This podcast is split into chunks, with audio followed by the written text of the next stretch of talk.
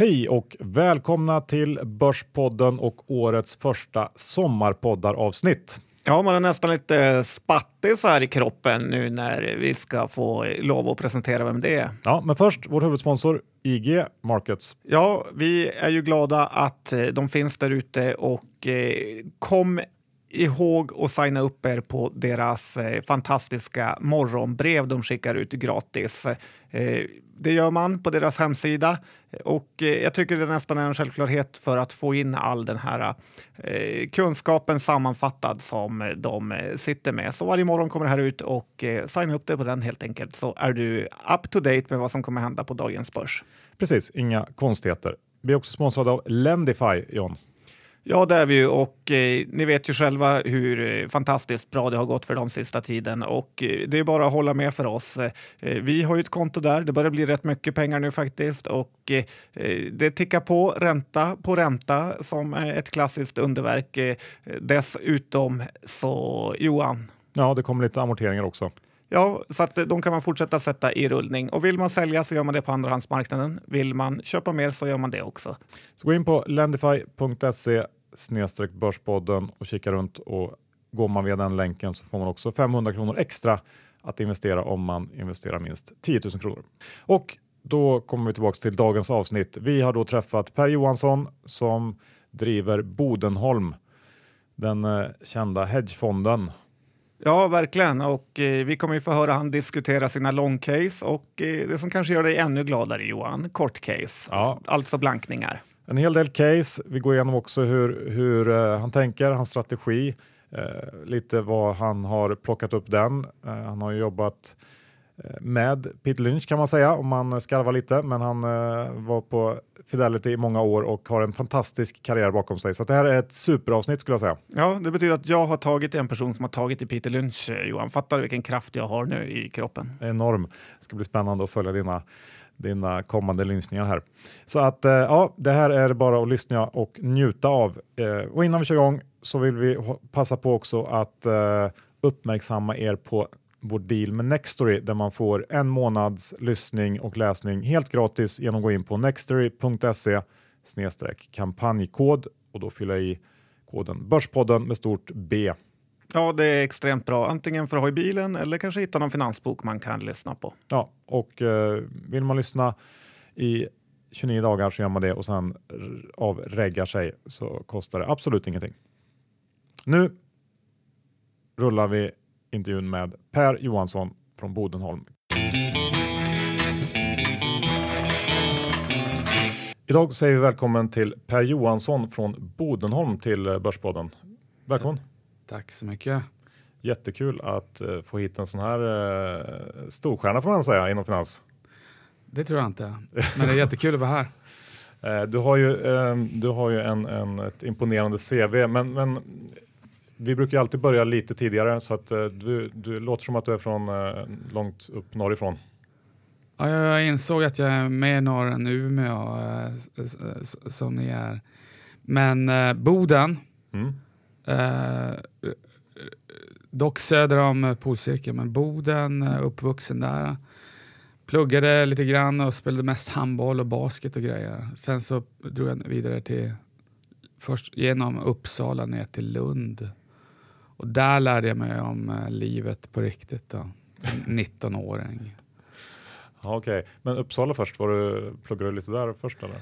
Där, där, blev det inte så mycket plugga, så då, tänkte jag jag behöver en ny start och då drog jag ner till Lund. Aha, okay. Mest för att jag spelade, det kan låta dåligt det där, men jag, mest för att jag spelade handboll inne i, i Stockholm. Då, så egentligen var jag fem dagar på språng från Uppsala och pendlade in till Stockholm. Så man hann egentligen inte med varken stu... Då skulle jag också lära mig äh, raka mig och laga mat och grejer. Men Eh, då, då hann jag inte med någonting förutom att spela handboll känns som. Vad var du? Mitt sexa brukar man säga.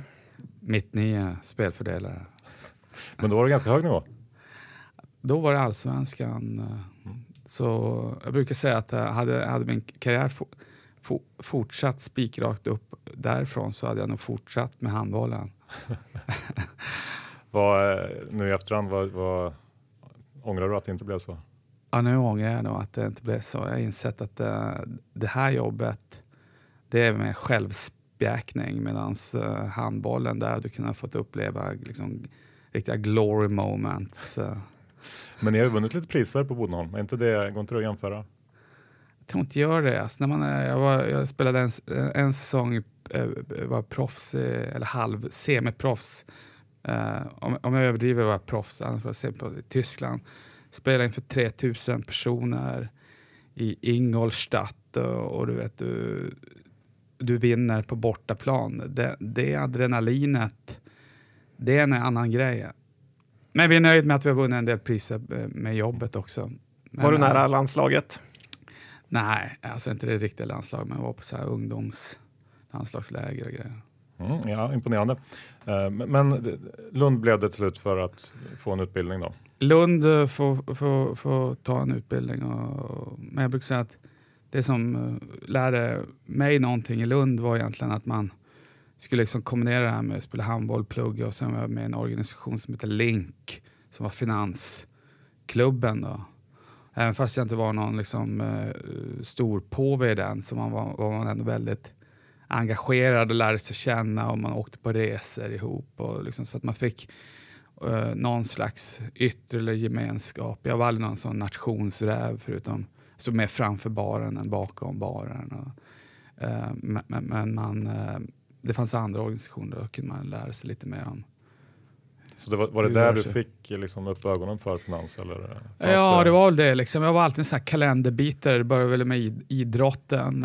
Att man satt och kollade tabeller, NHL, liksom, text-tv. Jag vet inte ni är så unga så ni vet knappt vad text-tv är kanske. Men, eh, jag är på text-tv varje dag, flera gånger. Exakt. Nej, men text-tv och kalenderbitar och sen efter ett tag liksom så, så börjar man fråga farsan vad är, vad är alla de där tabellerna i, i norrländska socialdemokraten, där eh, sida 18 eh, med alla namnen där. Och då fick man förklara sig att det var liksom börskurser och grejer. Kollade man lite på dem, förstod inte så mycket. Där började det lite. Sen kom jag ihåg, jag skulle köpa Telia-aktier. Jag fick följa med min farsa, han skulle, vi var så prao, så vi, vi, var, vi var startade en depå när jag var med min farsa i Haparanda av alla ställen. Så där, man kan säga att min aktiekarriär startade i Haparanda. Det var i samband med IPO eller? Det var i samband med IPO, man skulle in. alla skulle med, ja. Var du duktig i plugget? Nej, jag tror aldrig jag var någon stjärna. Jag lär, jag lär mig rätt snabbt hur man ska liksom eh, ta sig igenom eh, eh, med så lite möda som möjligt. Jag höll något tal på min kompis bröllop där jag hyllade honom för våra uppsatser. Vi skrev en uppsats om hedgefonder i kandidat, kandidatuppsatsen. Och sen, sen, sen skrev vi om samma uppsats på magisteruppsatsen också. Och, och, då han pluggade dubbelt, uh, elektroingenjör och något annat, så gjorde han den här, uh, liksom det, det statistiska gjorde han med vänsterhanden på vår uppsats. Då jag omarbetade vår kandidatuppsats till en magisteruppsats. Men du fick ju ändå toppjobb eh, rätt fort efter där på Fidelity, eller hur? Då började jag jobba på Fidelity och, och det var tror jag, främst för att man hade varit med i den här Föreningen, Vi var redan första, vi var på en sån uh, uh, helt uh, otrolig resa 2001 piken, mars 2001 var vi i London på en sån här tripp då börskurserna föll 10% varje dag. Eh, då fick man upp ögonen för vad det liksom krävs för att få jobb på de här ställena. Och då insåg man att betyg, det kommer liksom aldrig vara, eller ja, det kanske är ett minimum att man har tagit sig igenom någon slags utbildning. Men det är liksom andra grejer som krävs. Och ett är att visa liksom ett intresse. Eh, men jag var rätt duktig på att liksom lägga upp ett spreadsheet på liksom 150 olika jobb eh, som man sökte och så fick man komma på intervju på 10 av dem. Så fick man kanske två. så det var inte så... ett av dem var Fidelity då helt enkelt? Ett av dem var Fidelity. Jag sökte väldigt mycket aktiejobb men jag hade jobbat som sommarjobbare på Nordea på Treasure som eh, FX-handlare för jag hade pluggat nationalekonomi och makro. Eh, makro så jag hade fått jobb där på Treasury med ett, med ett gäng. Eh, och de var, de var jäv, eh, väldigt behjälpliga med att förstå hur det funkade i världen. Och så, här. så man lärde sig mycket, men då lärde jag mig också att sitta framför en desk och liksom trada i dollar och Nocky dollar. Det, det kändes inte som liksom jättestimulerande egentligen.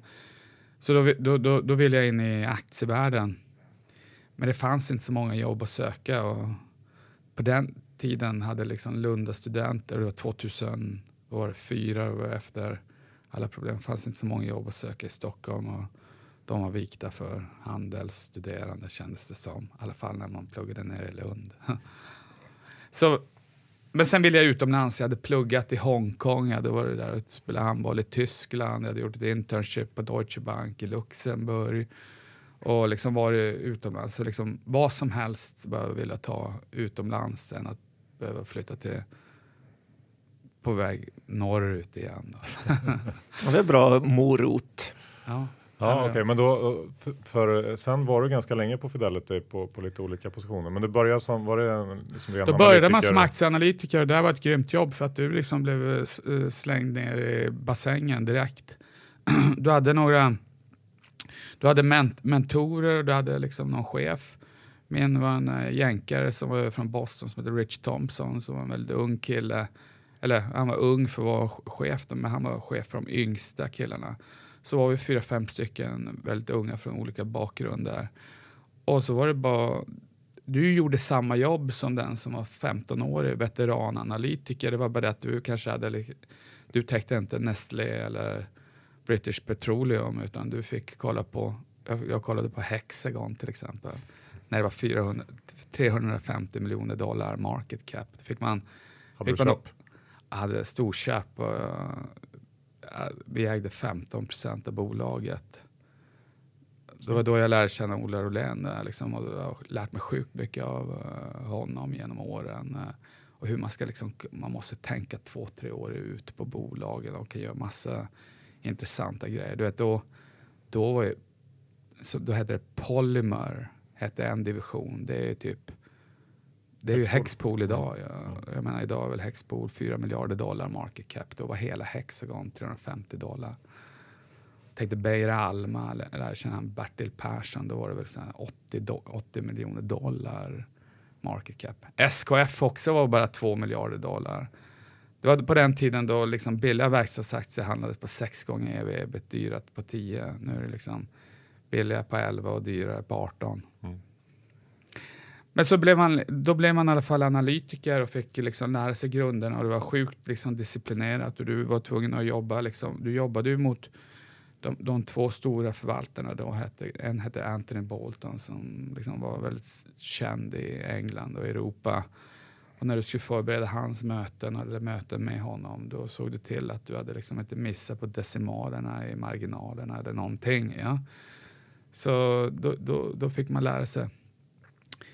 Uh, och sen fick jag, ja, då, så ville de, jänkarna ville att jag skulle komma över och jobba för ett, team, ett mindre team där. Så då flyttade jag över till Boston, jobbade där några år, var bankanalytiker och, och så blev det bankkrisen. Så, okay, så du, du, var där under, under finanskrisen? Ja, exakt. Uh, eller i, i, början av den, 07, 08 så var bankanalytiker under hela finanskrisen. Sen i slutet av den så, så skickade de mig till Hongkong när, när vi skulle starta upp ett Hongkong-kontor. Så satt vi fem, fem pers där i Hongkong och startade upp uh, Fidelitys Hongkong-kontor.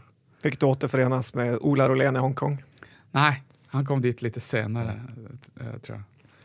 Var det de här enorma eh, arbetstimmarna man fick lägga ner som man ibland läser om när man jobbar utomlands? Man fick lägga ner, det, det sköna var att man fick lägga ner exakt så mycket man ville. Eh, uh, vilket, vilket betydde att många jobbade hårt men en del var nog smarta för att klara av det på kortare arbetsinsats. En själv fick ju då liksom lägga ner uh, kropp och själ uh, för att klara av även de enklaste uppgifterna. Men Eh, Eh, man jobbade mycket, men man fick ju lära sig. Man hade, man, man hade frihet att flyga runt hela världen om det var det som krävdes för att lösa liksom, eh, ett case eller en gåta. Jag kommer ihåg jag flög så 24 timmar till Peking för att gå på Vestas kapitalmarknadsdag och sen direkt över till någon så SKF i Göteborg. Och man trodde att det där skulle hjälpa en, men det, till, vilket till viss del kanske gjorde, men kanske var att överarbeta situationen lite grann. Men då lärde man sig det i alla fall. Fidelity är ju, är ju för många känt som liksom Peter Lynch-land på något sätt. Eh, träffar honom någonting? Ja, Peter Lynch fick man som när man, när man var nystartad så fick man eh, då fick man nästan mest tid med Peter Lynch för då ville han lära ut sig sina, eh, liksom sina visheter. Plus att han ville, här, kanske en gång per år de första tre åren, så skulle alla möta upp honom och pitcha sina bästa idéer. Och då satt han där och tog liksom noter. För då hade han ju steppat ner förvaltning ganska många år tidigare, men han förvaltade sin egen dem. förmögenhet som säkert var större än de flesta fonderna. Plus att han förvaltade den katolska kyrkan i Bostons uh, kassa. Då. Och sen kunde han, när, han, hade till, han var ju vice chairman då på Fidelity, så han hade tillgång till all research. Så när som helst skulle, kunde han ringa upp och vilja diskutera. Han ringde, han ringde mig bara en gång under hela min karriär och då ville han snacka om liksom, grekiska banker. Vill han diskutera om det var liksom the new growth banks, vilket man trodde då. då. Men det var, in, var det innan grekkrisen? Ja, det här var liksom 07, ja, ja, då, då, då grekbankerna skulle gå de var liksom min, mindre penetrerade i bo, bostadslån och lån än spa, spanjorerna. Då. Och då, spanjorerna tyckte man hade gjort bra ifrån sig. Ja, ja. Då visste man inte vad som skulle komma. liksom. Vad var din rek? Min rek då, alltså jag var, jag var ju snorlång allting som hade med emerging market, för jag var ju gammal verkstadsanalytiker, jag hade lärt att uppskatta allting med, med med emerging markets. Så jag var snorlång, typ Swedbank och eh, de här grekiska bankerna. Och så en dag i, när jag bodde där i Boston så vaknade jag upp och så var liksom Swedbank ner 7% då det var devalveringsrykten i Estland. Och jag var shit, det här, jag inte, det här har jag inte ens tänkt på. Så hur ska jag lösa det här? Men då var det liksom, och då, kunde man, då fick man ju lära sig av dem lite, dels de här äldre visa herrarna och så liksom lös situationen. Och då fick jag liksom sätta mig och läsa om liksom Asienkrisen. Jag läste en sån bok av han, vad heter han, Axel Weber som var då Bundesbank chefen, men han hade varit någon, han hade varit någon liksom professor på någon skola då. Sen, nu är han väl UBS chairman än idag. fick man läsa en bok som handlar om Asienkrisen så bara shit, det här kommer hända i hela Östeuropa. Alla valutor är peggade allt är helt uh, fundat med liksom dollarlån och liknande och liksom utlåningen är liksom katastrofalt hög. Det här går, det går inte att äga någonting i det här. Så då liksom svängde jag hela mitt, satt jag där liksom med en stor, bara, jag var, jag var, jag var bäsad allting jag täckte förutom Standard Chartered Bank. Det var liksom Asien, de hade redan gått igenom sin kris. Och det räddade mig då. Liksom, halva bankteamet på Fidelity fick sparken sen då för att de var liksom för tidiga eller helt fel. Och så jag brukar säga att det var liksom en sån coin flip, eh, att det inte blev en devalvering eh, på riktigt första dagen utan det var i alla fall lite rykten först. Eh, sen blev ju Estland aldrig devalverat men de gjorde en, en managed deval devaluation istället. Då. Men så ungefär såg det ut. Så sen, så flyttade jag, sen började jag förvalta emerging markets pengar. Uh, var... var det tillbaka i London eller var det från Hongkong? Nej, i början var det i Hongkong. Mm. Ja. Uh, och det tyckte jag också var så sjukt svårt. Uh, det var liksom, du fick välja mellan en massa skitbolag i emerging markets. Uh, men i alla fall sen så fick jag flytta tillbaka till London och ta över vår Nordenfond som jag då spenderar mest tid på. Även fast den här um, Fast den här emerging market-fonden den växte till 10 miljarder dollar och när jag slutade idag är den 25 miljarder var det någon som berättade. Så det var en sån successful uh, eh, produkt. Då. Mm. Men tillbaka till eh, Peter Lynch, där, där, man fick ju lära sig andra grejer. Sen så hade jag en del kontakt med honom när han, var, när han kom och hälsade på. För han kom ju, du vet, han, var ju, han förvaltade bara sin privata, han gjorde som ni, åker runt på ni åker på Arizona, han var över till Hongkong för liksom, att lära sig mer om Kina och Asien och då fick ju alla liksom sätta sig ner med honom. Och då lärde jag mig liksom, det jag tror har varit sjukt viktigt för ens makrotänk och såna grejer. Att det enda som betyder någonting det är den amerikanska husmarknaden. Allt annat är liksom sido, sidospår. Det var det han sa. För att jag var väldigt bäsad Kina property-marknaden. Han bara, ja det, det, det är intressant. Det sa han med så här förbifarten.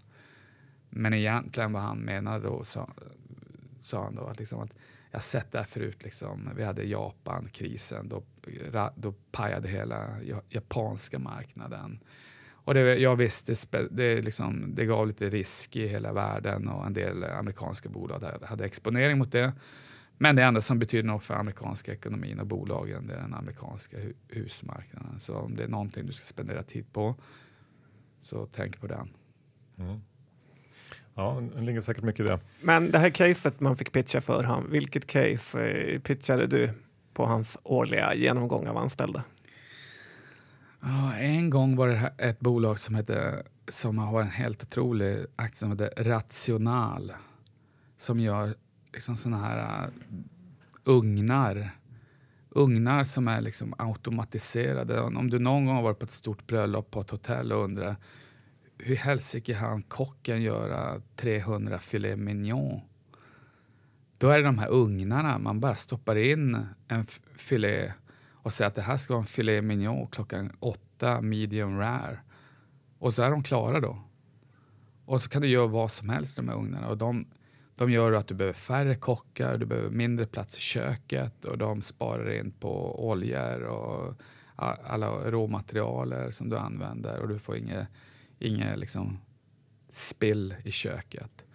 Det är ett tyst bolag. Liksom. Och då, då pitchar jag den ungefär på att ja, den handlar på P17 och borde kunna gå till P20 om 12 månader och du kan tjäna 25 procent. Och så bommar man att den där skulle ju under typ 10 år framåt växa topline med 10 procent och sen nu idag handlas den på P35 så den var en sån 20, 15 eh, bagger eller någonting. Det gillar ju han. Exakt, om man hade kunnat förklara för honom att det skulle vara så. det gjorde man. Och, andra, och sen tog den tog, jag hade i och för sig mycket Amerika-exponering, så under krisen så var den ner 80 procent. Alltså det var då man skulle plocka upp den. Amen. Men, men um, det låter ju ändå som att uh, ja, men du, du satt och förvaltade uh, Fidelities Norden fond och det låter ju som ett väldigt bra, uh, liksom, du hade en bra tillvaro. Du vill, valde ändå att hoppa av det. Ja, men man tror ju alltid att uh, gräset är grönare på andra sidan ån. Ja. Eh, och man hade alltid någon dröm att man ska, man ska, man ska, man ska köra en hedgefond och, och göra det här ännu bättre. Det man kunde vara frustrerad över på Fidelity var att eh, okay, jag körde en Nordenfond, men jag gjorde det egentligen nästan själv. Visst, de hade hundra analytiker runt om i världen, men det var inte så många som spenderade tid på liksom någonting under Swedish Match i Norden. Så liksom alla mindre grejer eh, fick du göra själv. Så då tänkte man det här borde man kunna göra bättre om man är ett eh, litet gäng som är fokuserade på en enda fond. Mm. Vem stoppar egentligen in pengar i Fidelitys eh, Sverigefond? I Nordenfonden? Ja, det var, såna, det, det var ju, den kom nog till någon gång på 90-talet och Norden var ashett i techvärlden och sånt där. Och i och med då att folk hade stoppat in pengar där så var de ju ganska locked in med stora gains. Men det fanns till exempel en familj som hade 200 do 150 dollar säkert i den här Nordenfonden. De hade säkert bra mycket mer pengar också då. Men e- en familj hade 150 miljoner. Så, och sen kunde man, jag hade en sån jättefin pitch om hur, varför Norden är så mycket bättre än Europa. Då. Så när du skulle gå till advisors och de som går ut till retail eller går ut till liksom banker och plattformar och grejer så kunde de eh, se liksom det här är varför Norden har varit bättre under lång tid och det här är varför vi har inte lika mycket banker. Våra banker är bättre. Vi har gått igenom vår kris förut. Norden växer lite snabbare. Vi har mer technology, liksom, utveckling som procent av GDP. Vi har mer popul populationstillväxt. Uh, vad var det mer? Det var liksom, vi har bättre skolsystem, även fast de debatteras att de är på väg neråt, men de är ändå i absoluta termer bättre än resten av Europa. Och det fanns massa anledningar. Vi har mer universitetsutbildade, vi har, mer, vi har bättre, vi har bättre liksom, uh, ingenjörsutbildningar och lik, liknande. Fick du, fick du lägga ner mycket tid på att pitcha fonden? Eller liksom, hur, hur mycket sånt var det? Nej, egentligen inte. Alltså, det där skötte liksom den stora den, säljorganisation. den stora säljorganisationen.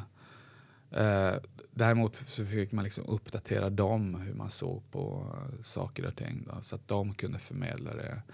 Och sen liksom ville de sen när man hade ett treårigt track record, det var då de började liksom pusha hela den här. Blir det någon slags här intern eh, konkurrens? För jag antar att det finns ju en hel del fonder inom Fidelity som att man ska ligga på dem här för att de ska pitcha just din fond eller hur? Sjukt stor intern konkurrens. liksom, Fidelity i slutändan är jäkligt stort så det blir alla de här grejerna man, man tror på ett stort bolag, det sker även där. Även fast ett privat bolag som gör många smarta grejer för att de är en familj då, som äger firman och kan vara mycket mer långsiktig. Men ibland blir liksom de anställda gör, ungefär, gör ändå samma fel som de gör på stor, andra stora organisationer. Tjänar man bra om man jobbar på Fidelity? Ja, man klarar sig. Det liksom finns alltid ställen där man kan tjäna mera. Men eh, liksom, och, och, och, när man kommer, om, man, om man kommer från Boden och uppvuxen i en normal uh, miljö så brukar jag säga att då, då har man i alla fall klarat sig bättre. Då jag började plugga så var min liksom, dröm att ta ett bank ett bankjobb på ett kontor. Så man, det har i alla fall gått bättre än det. Ja, men det låter bra. Ska vi ta lite snabba frågor för att känna pulsen på dig? Är du redo, Johan? Yes. Ja, eh, vad springer du milen på? Oh shit, det där är tragiskt. Eh, nu är det inte, eh, jag har nyss gått ner fem kilo så jag skulle tippa på att jag kan pressa mig ner på 46 kanske. Ja, men det, det är helt godkänt. Jag har varit nära 40. Mm. Du har bott på många ställen, London, Hongkong, Boston pratar vi lite om här. Vilken stad gillar du bäst? min baby är Hongkong. Eh, jag pluggade där.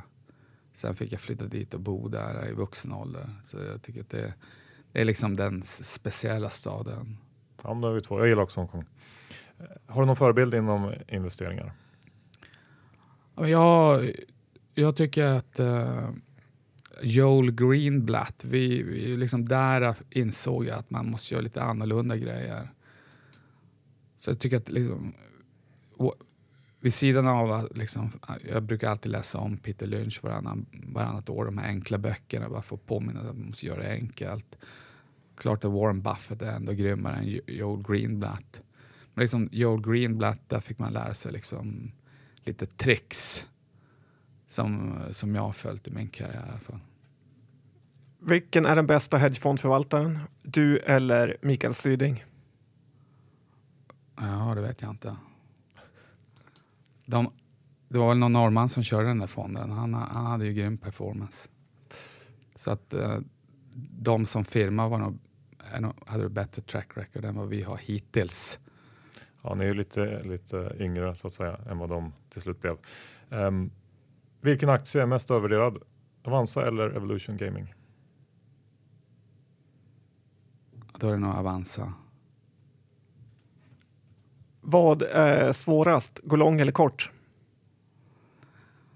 Det är lika, eller jag tror att det är lika svårt. Alltså, man tror att det är enklare att gå lång för att i, i slutändan så hjälper det. Men liksom, dina långpositioner, för oss i alla fall, är två till tre till fyra gånger större. Så de, de måste bli lika rätt. Men eh, jag tror att det, det är svårt att tjäna pengar över tid och shorta. Vem är börsens sämsta vd? Börsens sämsta vd? Jag vet inte. Vi är inte jättefokade på Sverige. Eh, men eh, Getinge, det är inte han som är problemet då, men liksom Johan Malmqvist måste ju ha varit rätt överskattad och byggt upp det där liksom, Givet eh, korthuset. Mm. Det är bra. Eh, Den mest eh, erkända svenska finansmannen, vem är det? Internationellt då? Ja, internationellt är det Gardell. Ja. Han är ju ungefär tio gånger mer uppskattad utomlands än han är på hemmaplan. På hemmaplan tror fortfarande folk att han har bara flytt. Mm. Medan utomlands fattar folk att han är helt, eller hela Cevian är en uh, grym firma. Eh, vilken är Europas eh, mest undervärderade aktiemarknad? Som marknad? Jag vet inte. Jag säger, då säger jag Sverige på grund av den här långsiktiga trenden ändå. Liksom där, eh, det kommer bli bra för Sverige. Många av de andra marknaderna är liksom om man kollar bara på en aktiemarknad. Om, den italienska aktiemarknaden ska vara bra då måste det vara bullish italienska banker som en lott. Och, li, och liksom samma med Spanien, samma med nästan varje annan europeisk marknad förutom Schweiz. Då. Mm, bra. Står börsen högre eller lägre om ett år? Jag tror, jag tror att det betta på högre det är vanskligt så att säga lägre. Idag John har vi den stora, stora glädjen att presentera Fontobel som ny sponsor till Börspodden. Ja, det är väldigt kul att ha en sån här klassisk schweizisk storbank att eh, presentera sig för Börspoddens lyssnare och att de eh, visar sina produkter som de erbjuder här i Sverige. Ja, tryggt känns det också. De, de har ju en eh, hundraårig historia att luta sig tillbaks emot och det är bra. Ja, och eh, det de erbjuder då är ju att man kan handla certifikat eller mini-futures i DAX, OMX, eh, amerikanska index, det är guld, olja och Johan, sen har ju de något eh, du gillar väldigt mycket. Ja, min kanske största favorit av deras produkter är ju deras Bitcoin tracker. Track Bitcoin Von heter den och eh, det är väl den bästa produkt eh, jag har sett på marknaden för de som vill eh, späcka i bitcoin. Så det är ett litet tips från min sida. Ja, låter bra. Och hur hittar man deras produkter då? Ja, då är det ju så enkelt som att man eh, letar efter, eh, när det gäller certifikaten så heter de FON i slutet, alltså VON och eh, för mini futures så heter de VT i slutet. Det var inte svårare än så. Nej, bra. Så är ni sugna på lite olika eh, tradingmöjligheter så sök upp det här på Avanza eller Nordnet. Ja, precis. Och besök också gärna deras hemsida för där finns det en hel del krönikor och annat kul av eh, stora traders och eh, annat folk. Mm, tack för det Fontobel. Ska vi gå in lite och snacka om, eh, om Bodenholm mer specifikt, hur ni jobbar? Eh, vi kan väl börja med liksom mer liksom övergripande strategi. Det är en long short fond, eh, men hur, hur, ehm, ja, hur, hur tänker ni? Kan vi inte börja med att fråga vart Bodenholm namnet kommer vi ifrån? Innan tippade jag på att det var Boden, för att du är från Boden, och eh, Stockholm. Ja, Det är en sammanslagning. Ja, det är en bra gissning. Vi hade folk som, hade, som bodde i olika ställen, eller som var från olika ställen som Hässleholm och liknande också. Så Stockholm, Hässleholm, alltså Holm. Så de andra teamen tyckte inte att bara Boden var nog eh, Grevligt eh, för, eh, för att bygga upp ett namn. Okej, så att eh, vi hade lite lägga på rätt ett där. holm. En, någon trodde att jag kanske var uppvuxen på ett gods som hette Bodenholm, så att det kan, kan inte vara mer fel. Nej. Eh, eh, nej, men, men eh, om vi går, går tillbaka till strategin då. Hur, hur liksom tänker ni? Nej, men strategin är, vi, vi säger så här, vi är ett team på nio på investeringssidan. Ja.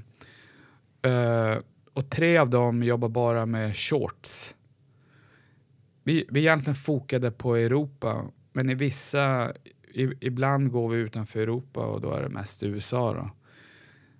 Vad vi gör är liksom att vi letar långidéer då, på tre ställen. I Norden, som är vår hemmamarknad.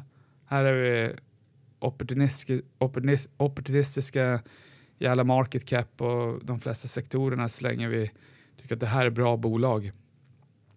Sen går vi utanför Norden till Europa.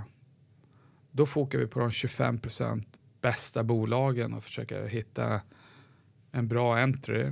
Vilket inte ibland kommer i något av dem. När liksom värderingen ser bra ut och det finns ett liksom case att köpa de här.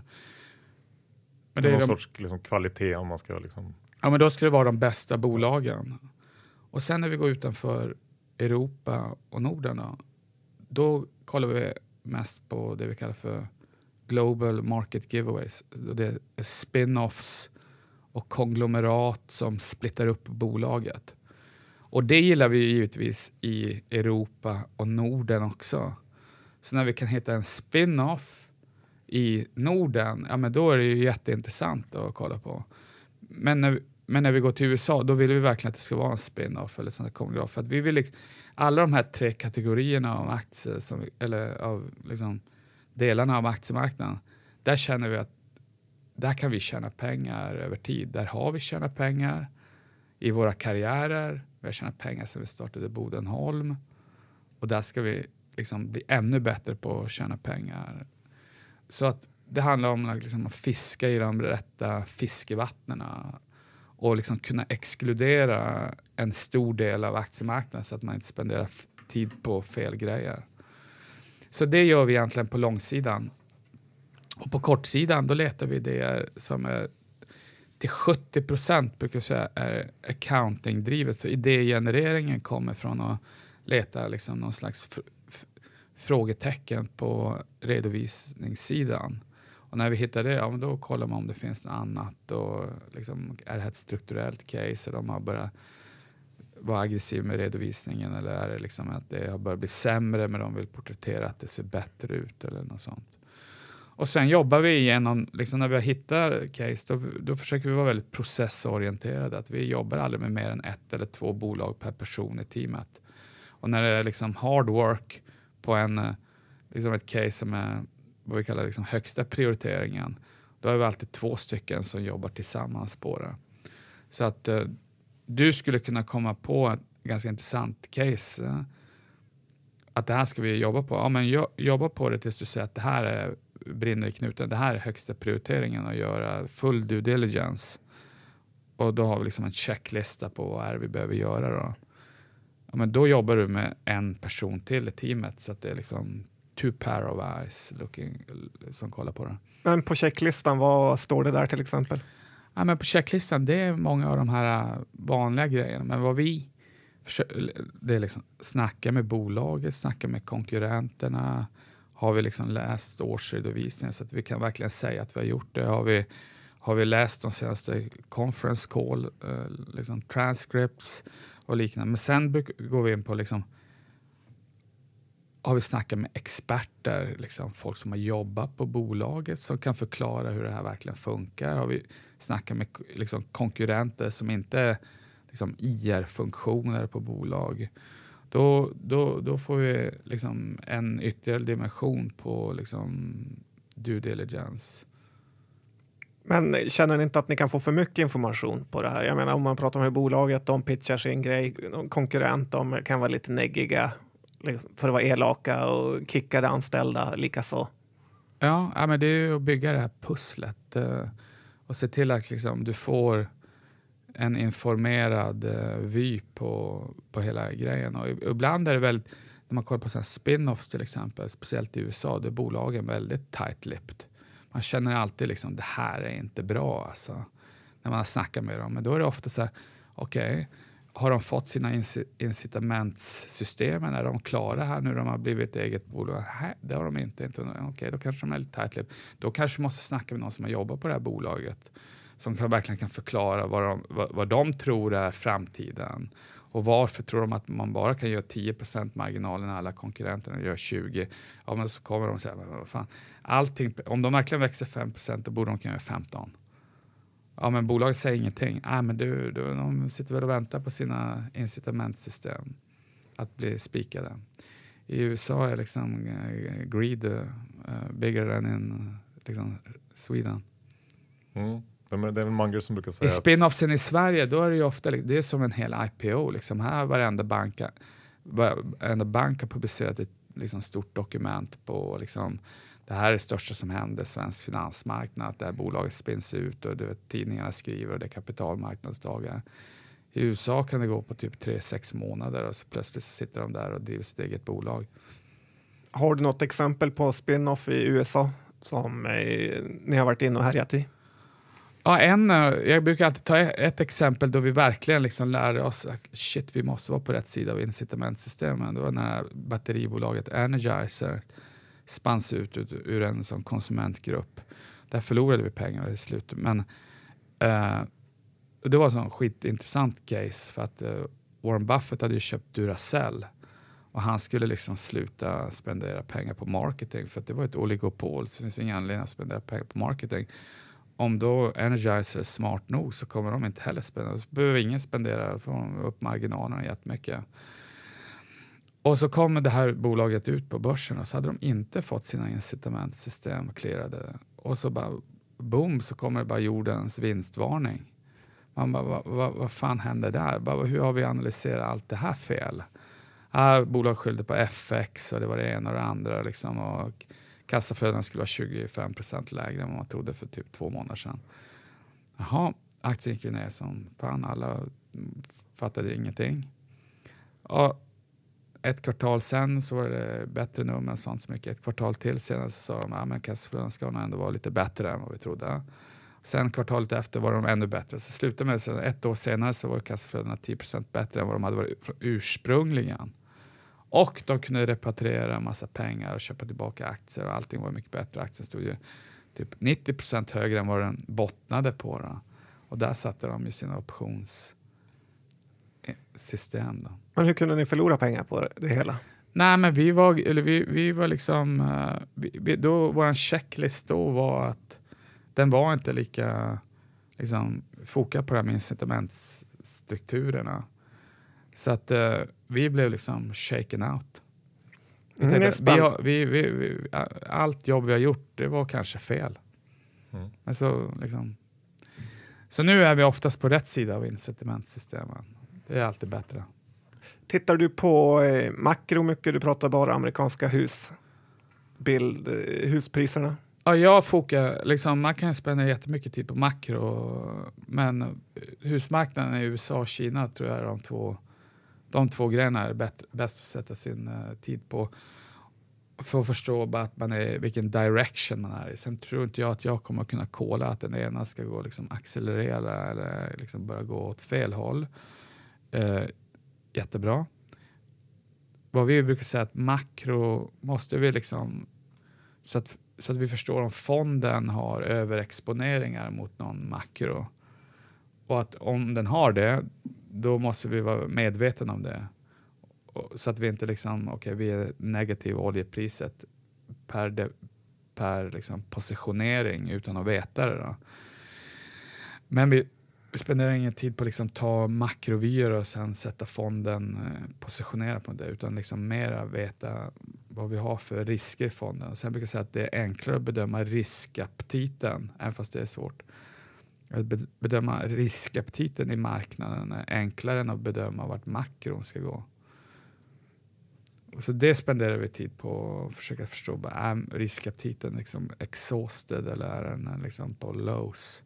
Vad säger du då om den svenska husprismarknaden? För den är ändå på tapeten varje dag nu.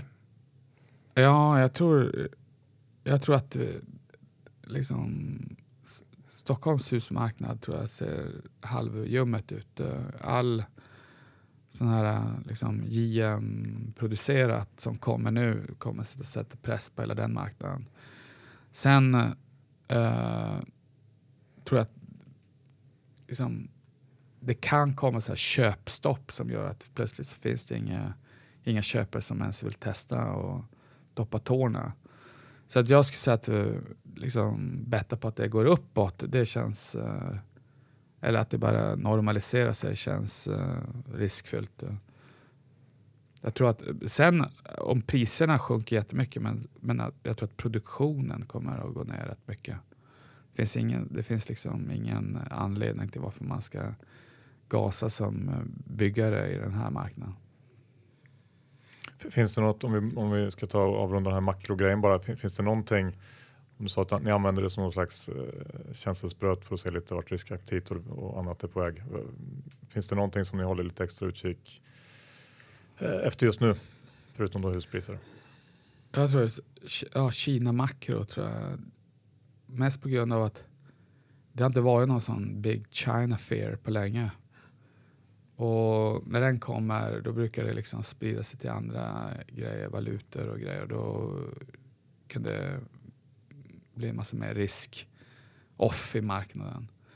Så den är väl det vi liksom försöker förstå. Vad är det som händer där? Varför har det varit så lugna vatten i Kina nu på så, på så, så pass länge? De här tullarna då, som det, börsen är ner på? De är, jag tror att det är så mycket retorik. Det, jag tror att emerging markets generellt är typ en, en större risk. Du, du ser Turkiet uh, har jätteproblem. Du, har, du ser Sydafrika har problem. Liksom, om Kina skulle ha en liten wobble då sprider det sig ännu mer till massa commodity-producerande länder och liknande. Då kan vi ha riktiga problem i emerging markets. Då sprider då, då, då, då, får, då får efterfrågan på verkstadsbolagen kommer att gå ner. Oljepriset kanske dippar. Du vet, det finns massa...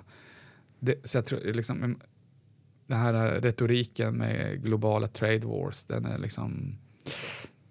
Det är svårare för en enkel människa att förstå vad som händer där. Många eh, liksom, pratar om att man, de bara egentligen följer vad, vad centralbankerna gör tittar på, på liksom, att det är det som är, skapar de stora flödena på något sätt. Och räntan ska upp eller ner eller tillgångsköp blir liksom ja, tapering och, och så vidare. Hur, hur, är det någonting ni liksom lägger ner tid på? Jag lägger ner väldigt lite tid på det. Så. Det känns... Jag ser ju liksom det finns makrofonder och hälften av dem har rätt på de här och hälften har fel. Att vi som aktiekillar ska försöka också kolla det, då blir det, då blir det Liksom, det blir för svårt för oss. Vi är, vi är inte betalda att göra det heller. Vi kör, vår fond är rätt låg netto. Så vi ska tjäna pengar på att våra longs ska gå mycket bättre än våra shorts. Det får vi betalt för. Om vi har alfa där, då kommer Bodenholm att eh, bli en bra performing fond. Men om vi skulle ha skitbra eller gud bevare sig, dålig performance på grund av att vi kollar makron. Det kommer ingen vilja betala för och vår fond kommer liksom inte bygga DNA på det. Men när du säger lång, eh, liten nätposition där, det är ungefär lika mycket långa som korta? Ja, exakt. Så vårt betajusterade netto är ungefär noll. Men är det inte svårt att eh, få riktigt bra avkastning med en sån fond? Eftersom om börsen kraschar så kraschar allt. Går börsen upp så går även de, liksom, de har blankat eh, upp. Ja, det är det som är vårt jobb, att det inte får så. Eh, vi har spenderat massa tid i teamet på vad är vi själva nöjda med. Om vi kan leverera alfa på långsidan och kortsidan som gör att vi över tid performar som börsen ungefär då kommer vi vara skitnöjda i och med att vi tar mycket mindre risk. Nästan ingen marknadsrisk. Och sen tar man ju en massa aktiespecifik risk. Ja. Så, att, eh, så ser vi på det. Om vi kan leverera aktiemarknadsperformance med noll beta då kommer vi vara jättenöjda i, teamet. Om vi då hittar investerare som söker en sån fond då, då är vi skitglada om de vill investera med oss. Men om, de, om investerarna vill ha liksom 15-20% compounded return så att vi ska ta stora makrobets och liknande, då kommer vi inte kunna vara deras to go to fund. Men vad är ni nöjda med då? 10% per år eller? Ja, marknaden gör ungefär 7 över tid. Ja. Så vi, vi, vi satsar på 10 15% varje år. Det är liksom målet. Vi måste ha liksom de ambitionerna. Och sen om vi levererar som marknaden över tid med noll risk, om nu marknaden går upp sju, då är vi, då är vi skitnöjda. Och det är där någonstans ni eller ni har, ni har levererat runt 20, drygt 20 procent sedan start va? Ja, 22, ja. who's counting? På två och ett halvt år, så vi lite, det är ungefär sju då. Ja. Men minsta insättning är 500 kakor såg jag. Stämmer det? Ja. Inget för eh, den lille Small people? Nu startar vi en... eh, Nu ska vi launcha en ny fondstruktur som lämpar sig för alla. En sån kallad UCITS-fond. Så då kanske man, om man vill investera med mindre än, mindre än 500, då går det bra. Mm. Sen gör vi alltid, om det är någon som verkligen vill investera, så, ska, så löser vi den. Så Johan kan skicka in 12 000. Inga problem. Ska, vi- ska vi ta, eh, ta några case eh, som ni tycker är intressanta just nu? Både lång och kort. Ja, men vi, vi tycker... Vi, vi, vi, I Sverige, vi kör ju då i hela världen och mest i Europa. Just i Sverige så har vi gillat Swedish Match väldigt mycket och vi har fortfarande kvar en relativt stor position. Därför att vi vill verkligen se vad som händer med den här SYN, som det heter, som går helt otroligt bra i USA. Då har vi gjort egna service med liksom retailers i USA som alla kommer tillbaka och liksom hoppar över hur intressant den här produkten är. Och det här Syn är ju en, är ju en uh, uh, vad säger man, en nikotinprodukt utan, utan tobak. Då. Så den lämpar sig för ganska ung, unga, folk som vill sluta röka och ha ett skitfint uh, uptake. Men då slåss Hittills. man mot, mot sådana här eh, liksom, nikotinläkemedel eller vad man kallar det. Ja, ja, jag, tror, skulle, jag tror att du slåss mycket mot de här uh, vapors, Ja, alltså de här uh, tobaksfria uh, uh, smokeless rökdonen eller vad man kallar det. Uh, så, så Swedish Match, och så har ju liksom marknaden stabiliserat sig på hemmamarknaden med snus och i Norge går det skitbra. Så där får du lite volymer och pris.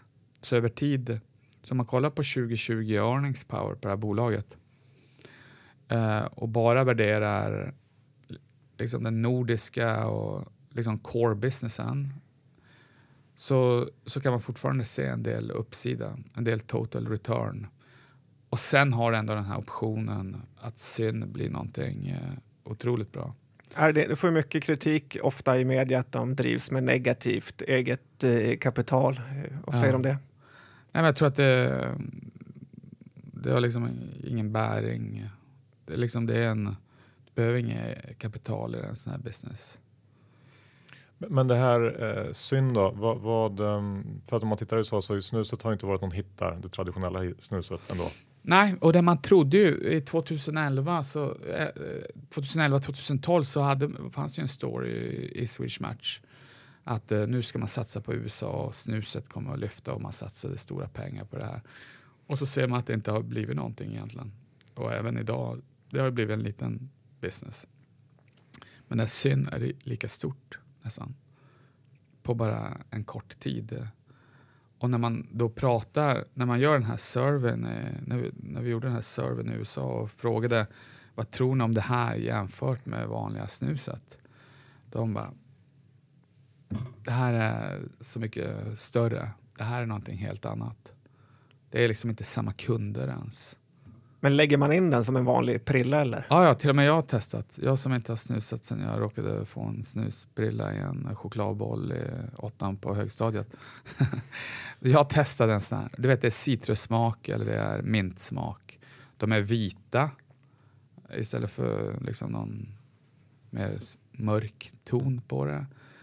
Så det är liksom lite Men det är mer små, små skillnader ändå som gör att, för man tycker ju ändå att beteendet är hyfsat liksom, liknande och det är samma, ja. Ja, men man ska tänka på att det här, och det här slår ju inte jättemycket. Det är många snusare som inte tycker att det här är speciellt intressant i Sverige. Ja. Men nu är vi ju på en marknad som inte är Sverige, det är USA. Där de inte gillade snuset jättemycket. Där man fortfarande röker och där alla de här rökarna kanske ändå tänker på att det vore bättre att göra någonting annat. Som får det här nikotinet men inte behöver få in tobaken. Hur är värderingen på det här då? För det är ju dyrt antar jag. På Swedish Match Ja. Ja, men Swedish Match handlas ju så här på 21 gånger earn, eh, forward earnings idag. Ja. Vilket är högt jämfört med sin egen historia. Då den kanske pikade på 19 gånger tidigare. Men även väldigt högt jämfört med andra tobaksbolag som har helt packat ihop nu. Jag, jag mäter cigaretter har mer problem och de har FDA, molnen över cigaretter och grejer. Så, så folk spenderar ju tid på att tänka på att det här är dyrt nu på nästa år. Men du måste justera för den här optionen i det här sin. Och, och där är vi liksom, där är vi rätt bullers. men vi vill se ut det här också. Ibland vill man se ut en story. För att det är, ändå, det är bara då du får liksom two baggers och three baggers. Mm. Ja. Så att uh, nu, nu är vi kanske upp 50% på den här och alla säger sälj, sälj, sälj. Den ser relativt ut mot BAT. Men BAT och cigaretter och en helt annan uh, liksom, missing the point, tror jag. Mm. Relativvärdering är alltid farligt. Liksom. Det funkar kanske det funkar liksom på kort sikt, men inte om man ska tänka liksom två, tre år framåt. Men du sa att ni, ni har gjort lite surveys och sånt ute hos handlare och jag antar att ni givet hur andra tobaksbolag handlas och eh, det finns ändå en, en, risk i att om det här blir, nu ser det väldigt bra ut, men om det börjar mattas av och den här trenden liksom, äh, det blir inte så bra som man har hoppats på. Att ni vill vara snabba också på att, uh, ja.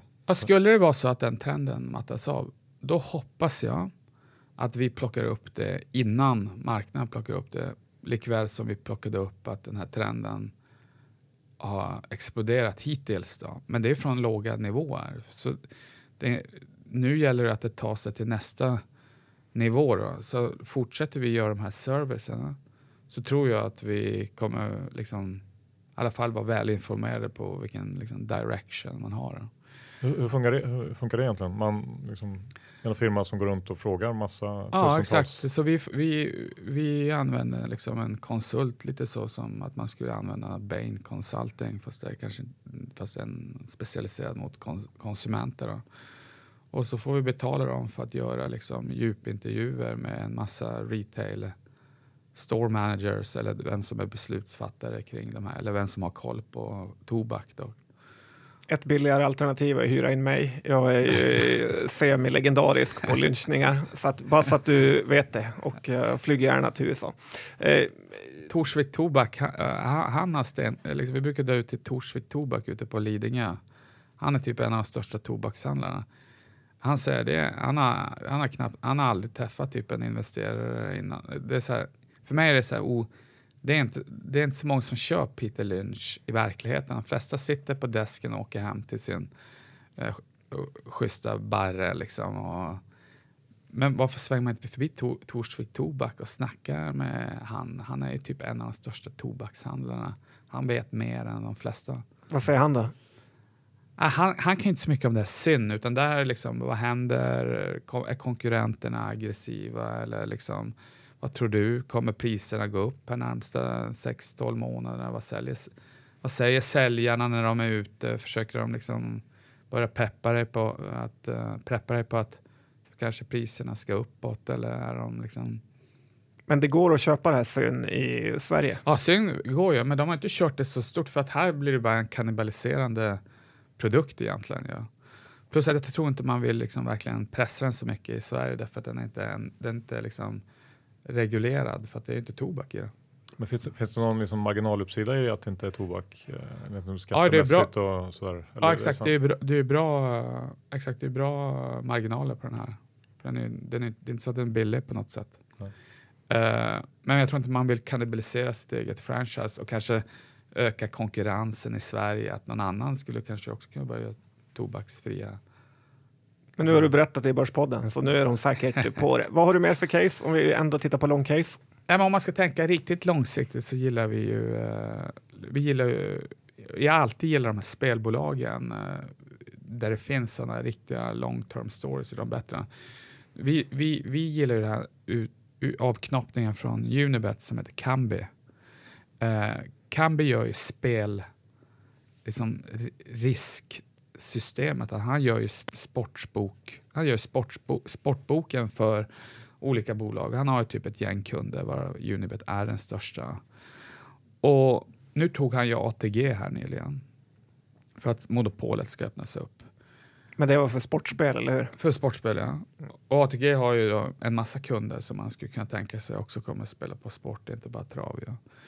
Men det som är absolut intressanta här är ju att den amerikanska marknaden har nyss öppnats upp för bara en månad sedan. Nu startar New Jersey med sport. Och den amerikanska marknaden kommer ju att bli sjukt stor. Det kommer ta tid, ja. men det är en, liksom, en game changer för det här bolaget, tror vi. Då. Uh, så när du, kollar, när du kollar på Kambi idag så ser det ut som att den är rätt dyr Aktien handlas på alltså 40 gånger årets earnings. Ja. Och det är inte billigt. Betsson handlar ju på 10 och den är vi short. Men liksom, det handlar inte alltid om vad man tjänar idag. Så när du kollar på Kambi på 40 gånger earnings, då vet vi att han har tagit ATG, men där, där tjänar han ju ingenting. Han har vunnit ett jättekontrakt i Rumänien som inte konverteras förrän i andra halvan 2019. Han har vunnit den största kunden i Colombia som exploderar som marknad idag som bara öppnade upp för typ ett halvår sedan. Och så har han vunnit en syd sydafrikansk kund som också expanderar i Latinamerika. Så du har vunnit fyra kunder. Så om du lägger på de här, eh, då är du nere på ett P-tal på 20. Om du tar de här fyra killarnas vinst till 2020 då, så det är ju framtiden. Då är du nere på ett P-tal på 20. Okay? Sen har du de existerande kunderna, de växer ju. Så 2020 har de vuxit vinsten, så du är nere på ett P-tal på 15. Okej? Okay? Och går... 2040 är vi nere på P1. Nej, Eller... lyssna här.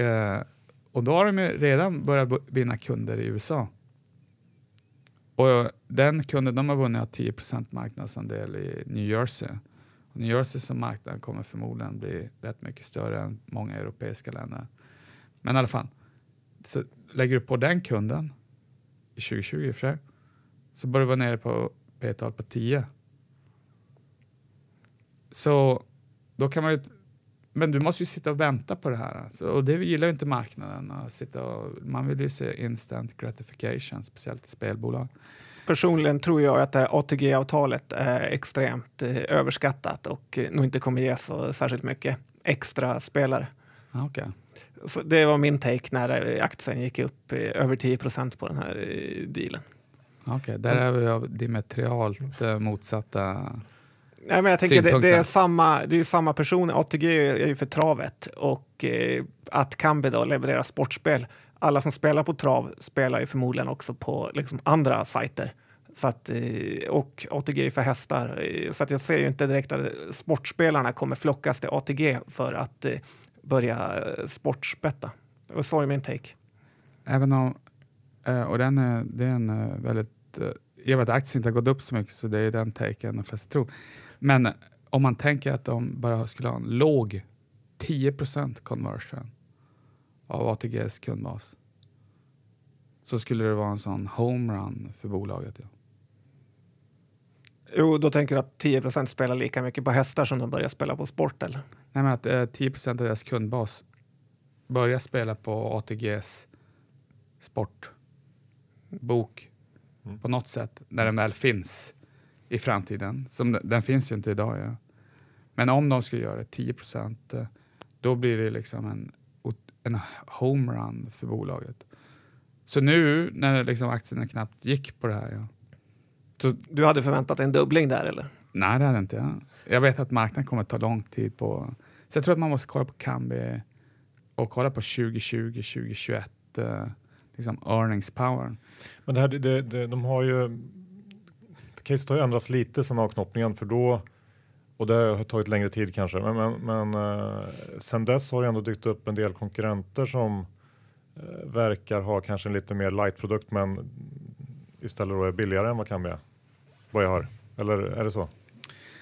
Jag tror att det, det, många konkurrenter har blivit sämre men en konkurrent som har blivit har varit rätt vass eh, heter SB Tech. Mm eh, som är liksom israeliskt bolag. Eller man, de är baserade runt om i världen. Jag snackade faktiskt med SBTex eh, amerikanska vd igår. Gjorde mig väldigt bullish på Kambi. Men i alla fall. Eh, de, eh, de är liksom en eh, väldigt duktig konkurrent. Och det är inte så att eh, de måste vinna dealerna av varandra det tror jag. Plats, det finns plats för bägge menar du? Ja, men som vi ser, liksom, SPTech vann uh, Sky Bet i Tyskland. Men uh, Kambi vann ATG. Kambi vann uh, i uh, de här colombianska dealerna SPTech eh, vann eh, eh, någon tjeckoslovakisk deal. Tjeckoslovakisk, det var nytt. Ja, Tjeckien. Eh, och Kambi vann liksom någonting i Rumänien. Så liksom, man kommer, inte, man kommer inte vinna varenda deal. De har inte världens största market share idag. Ja. Men, det, men för det här bolaget så räcker det liksom med att man vinner några stora. Anders Ström har du pratat med honom. Han är både extremt hästintresserad och storägare i Kambi. Ja, och han, när fonderna kräkte ut aktier där på 60-70, vem var det som köpte de här fondernas aktier då? Då, då köpte han väl för 200 miljoner. Han är redan upp 200 miljoner på dem. Han dubblar de pengarna på 70 till 140. Det var ju då man skulle ta rygg på honom och bara gå all in.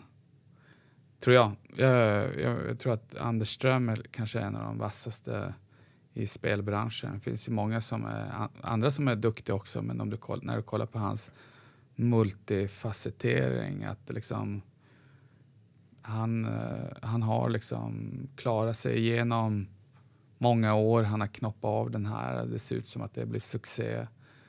Han eh, säljer ju Kindred lite grann då och då och jag har köpt mer i Kambi. Då hade jag liksom, när du kollar på andra spelbolag, Betsson och grejer, de säljer aktier mer och aldrig köper även fast aktien bara går ner och ner. Tror man får ta rygg på de här vinnarna som ändå har blivit miljardärer av att liksom vara skitduktiga. En, en, grej jag tänker på som också kan vara negativt för Kambi är ju att ju mer av de här eh, operatörerna de tar, desto mer likt blir ju allt. Jag menar Leo Vegas, Unibet, de har samma odds på allting. Att de i längden så kommer de inte vilja ha det för att då blir de liksom, då skiljer de ingenting sig åt.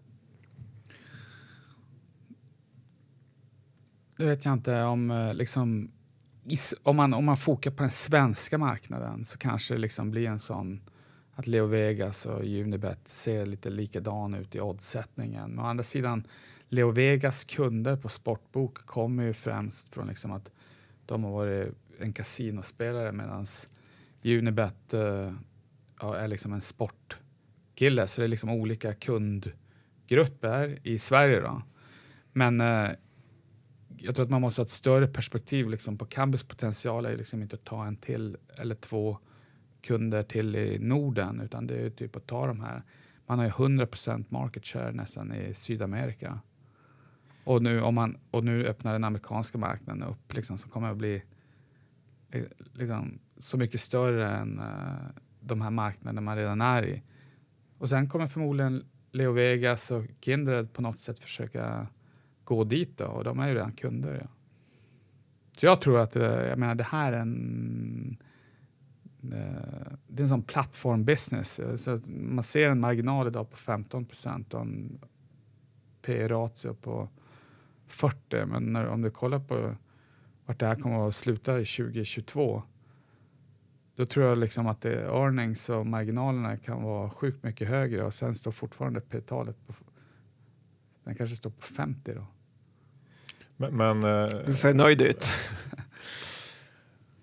men då är det, det är, det är liksom framförallt USA-marknaden man ska hålla koll på just för att få en känsla för den riktigt. Om, om det ska släppa ordentligt blir det liksom riktigt bra. Eller? Ja, jag tror inte man ska underskatta den här sydamerikanska marknaden där man har tagit alla stora dealer hittills i Colombia och grejer. Men Colombia i år kommer att vara en rätt stor marknad eh, om Colom vart är Colombia om tio år? Den är förmodligen en större marknad än Sverige. Och där har deras, deras största kunder 40 market share. Det Man ska ju... inte köpa Angler Gaming då, som håller på i de där områdena? Jag har aldrig kollat på Angler Gaming. Ja, men det, låter, ja, eh, det är absolut ett spännande case. Eh, ja, verkligen. Det är... Ni känns bäsade. Nej, jag försöker bara liksom ta Försöker bara spela djävulens advokat. ATG är jag bäsad på vill jag bara lägga till. For the record. Eh, du har dragit två case. Har vi ett tredje long case du kan bjuda på? Uh, vi, vi gillar ju det här. Vi gillar ju lite svenskrelaterat har vi ju Aftonbladet eh, som ägs av Schibsted. Ja. Det är också en sån uh, long term story där du liksom förmodligen inte får betalt på 12 månader eller liksom 6 månaders sikt. Men om man är villig att liksom sitta och vänta ut och, och, se vad som händer i deras franska business om den fortsätter le leverera. Deras spanska business som ser ut att ha vänt med, med riktig fart här nu. Och deras brasilianska business. De tre grejerna på två, tre års sikt kommer att bli sjukt högt värderade. Vad har de där? Är det liknande som här det med Blocket? Blocket business här, ja. Mm.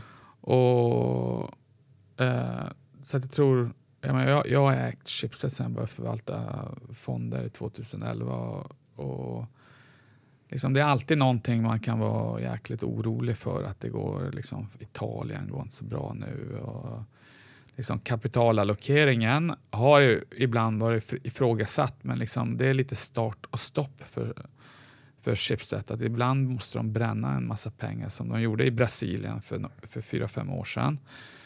För att kunna göra det rätta, att liksom få en position där som man sen slog ihop dem med den andra. Som var, båda tyckte att de var nummer ett och brände sjukt mycket pengar. Och sen slog de ihop påsarna så fick de 50 procent av vad som idag ser ut att kunna bli en asset som är värd 3-4 miljarder dollar om några år. Och ja, men då brände man några av aktieägarnas pengar och då såg ju inte earningsmultipeln ut så intressant. Ja. Och än idag så har man just gått in i break-even i Brasilien. Då. Men vi kollade, man kollade ju på, ni kommer ihåg det här, ja, Philip Engelbert som ni känner, körde ju Avito och det, fanns, det var ju likadant. Liksom. Det var ju länge de brände pengar och, och den var lågt värderad och så plötsligt när de började tjäna pengar så blev den värderad för framtiden. Och så kom någon som Naspers in och vidimerade att det här var verkligen värt 3 miljarder dollar. Eller vad det nu var. Och så kommer liksom förmodligen Brasilien vara. Jag brukar säga om det här Le Bon Croix som är i Frankrike hade varit listat som ett eget bolag så hade det förmodligen varit värt hela Schibsted Market Cap. Nu är det ju inte så, att, eh, utan nu är den ju inne i ett mediakonglomerat där liksom de tidningsbusinesserna går upp och ner för tillfället ner och, och så. Då. Så man måste liksom tro på, det är lite filosofi, tror man verkligen på att Schibsted har ett högre värde att över tid kommer aktiepriset att, att gå mot det värdet på bolaget? Eller bettar man bara på business momentum eh, fram och tillbaka? Då tror vi i och för sig att det är bra läge nu, för nu vänder både momentum i topline och att de, de här investeringarna som de har haft börjar gå ner. Då, för att Brasilien börjar visa vinst och det här Spock som man har har börjat liksom få revenues i, i England och den är ju värderad till minus i, i, liksom en, i aktiepriset idag. Då. En oro som jag har för de här Blocket-grejerna är ju Facebook. De har ju väldigt många bra forum för köp eh, sälj. Jag är med några sådana och tycker de är mycket bättre än till exempel Blocket. Eh, ja, och egen, de har väl en egen marknads... Liksom, ja, de har en egen marknads. Ja, den har ju inte påverkat i, i flera länder där de är idag. Har det inte påverkat uh, i England och liknande. I Sverige och andra länder har det inte heller påverkat. Ett land där de är mest advanced är i Nya Zeeland. Där finns det TradeMe då, som är liksom som Blocket och där har de inte heller liksom, de, alla fall, de kanske har de kommer in och är lite mer yngre eh, och annan slags business så att de nästan hjälper att växa den totala marknaden utan att påverka den som är incumbent. Då. Men det är klart att det är det stora, liksom, det är ett stort liksom, hot att Facebook skulle känna att vi, vi måste växa engagement. Det här är ju ingenting som kommer move the needle revenue-wise för Facebook, men att det skapar engagement då för Facebook-användare och då kanske de vill satsa på det här. Tänkte, det här handlar ju, eller hamnar ju under liksom konglomeratbenet i er strategi där. Ja, eller och i Norden. Ja, just det. Ja, men, men, men, brukar ni, eller här, finns det någon förhoppning här om att strukturen ska förändras och att det ska synliggöra värde eller är det mer bara att, att, som säger, att fler och fler av delarna börjar gå bättre? Ja, men vi tror att det, liksom, de är lite de är lite synliggöring, de är lite sy, sy, synliggörings uh, uh, fas mm. nu. De, de, de ska, de ska för, förhoppningsvis spinna ut eller IPO det här Lendo som är en relativt liten del men eh, som kommer liksom börja synliggöra värde där. De har nyss börjat ge information om Brasilien på standalone. Vad ska de göra med den? Kan det vara så att den kanske ska liksom börslistas över tid eller någonting? Det, det tror jag inte, men liksom de har i alla fall börjat visa de olika delarna av businessen. Vilket är ett första stadie att börja synliggöra en del värden. Då. Och de har press av liksom aktieägarna. Att liksom, aktieägarna som äger det här idag tror ju att det här verkligen har mycket högre värde. När du, liksom summan av alla delarna är otroligt mycket högre än aktiepriset. Är det inte alltid som med aktier? Nej, det tror jag inte. Men, men det brukar, för där, jag tycker när man kollar på den typen av case så så kan det ju säkert ofta vara så att delarna är, eller summan av delarna är, är värda mycket mer. Men det krävs ofta att någonting händer, någon, det kommer in någon ny ägare, någon aktivist eller någon, liksom, någon ny strategi som gör att det sker en förändring och det här verkligen händer. Eh, och det, är det så ni också ser på den typen av case? Eller? Ja, och här har det inte lyckats. Eh, för att här har du ju här har du ju en foundation som äger, så det går inte liksom för en aktivist även om de vill, om de inte skulle komma in och sätta press på bolaget. Men jag tror att det, här har de vanliga aktieägarna satt en hel del press på bolaget att ni måste börja vara incentiviserade efter aktiepriset, vilket de nu ändrade. Så nu kan liksom management för första gången börja tjäna pengar efter hur aktien går. Och då är det enklaste steget att börja ge mer information. Och sen, och, och, och sen så är de kanske den turliga situation att en del av businessen går rätt bra och de här investeringarna börjar minska. Så det handlar liksom om lite synliggörande och sen ska de liksom spinna ut en del av de här eh, delarna. Då. Så att eh, jag tror inte att det... Och, och så har de haft, det, de hade kanske lite flyt här att den engelska varianten av eh, Blocket blev utköpt på, liksom, som gör real estate blev utköpt på nästan 20 gånger ebitda. Vilket då visar, som var ganska mogen business som visar liksom att okay, en mogen business som blir utköpt på 20 gånger ebitda. Här vågar vi bara lägga in 20 gånger ebitda i den här franska businessen som växer som liksom växer 15-20% topline per år. Ja. Är inte det jobbigt att äga case som Schibsted att även om det går bra så är liksom ändå aktiemarknadens uppfattning att det, det är Aftonbladet och Svenska Dagbladet och att man liksom Eh, kommer aldrig få upp värderingen ändå. Det är skitjobbigt. Eh, men, men, men, men man får tänka på att i en portfölj, vi har ungefär 20 till 25 namn. Så om vi kan hitta massor av sådana här chipset som vi ändå tror på och har jättepotential på två år, ja, men då kommer, då kommer förhoppningsvis 15 av de här 20 att börja gå i rätt riktning och om Schibsted står still då i ett år eller två då är inte det hela världen eh, utan då drivs portföljen av annat så kommer kanske Schibsted som en hockeystick år tre. Då. Och vad ser ni för potential då i Schibsted? Nej, jag tror på att på två år sikt så ska man kunna tjäna 50 procent i Schibsted. Spännande, då har vi alltså Schibsted, Kambi Swedish Match. och Swedish Match som är tre long case. Men du sa ju att ni är en eh, fond som är nästan netto noll.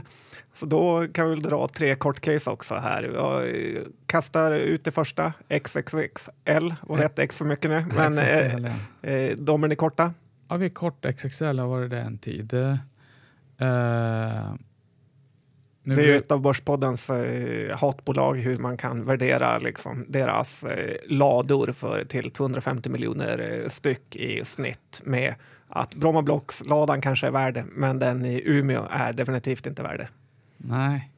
Nej, jag tror att eh, XXL, eh, jag har följt det här bolaget sedan de eh, skulle pre-IPOas någon gång 2000, vad det nu var, 14 eller något sånt där.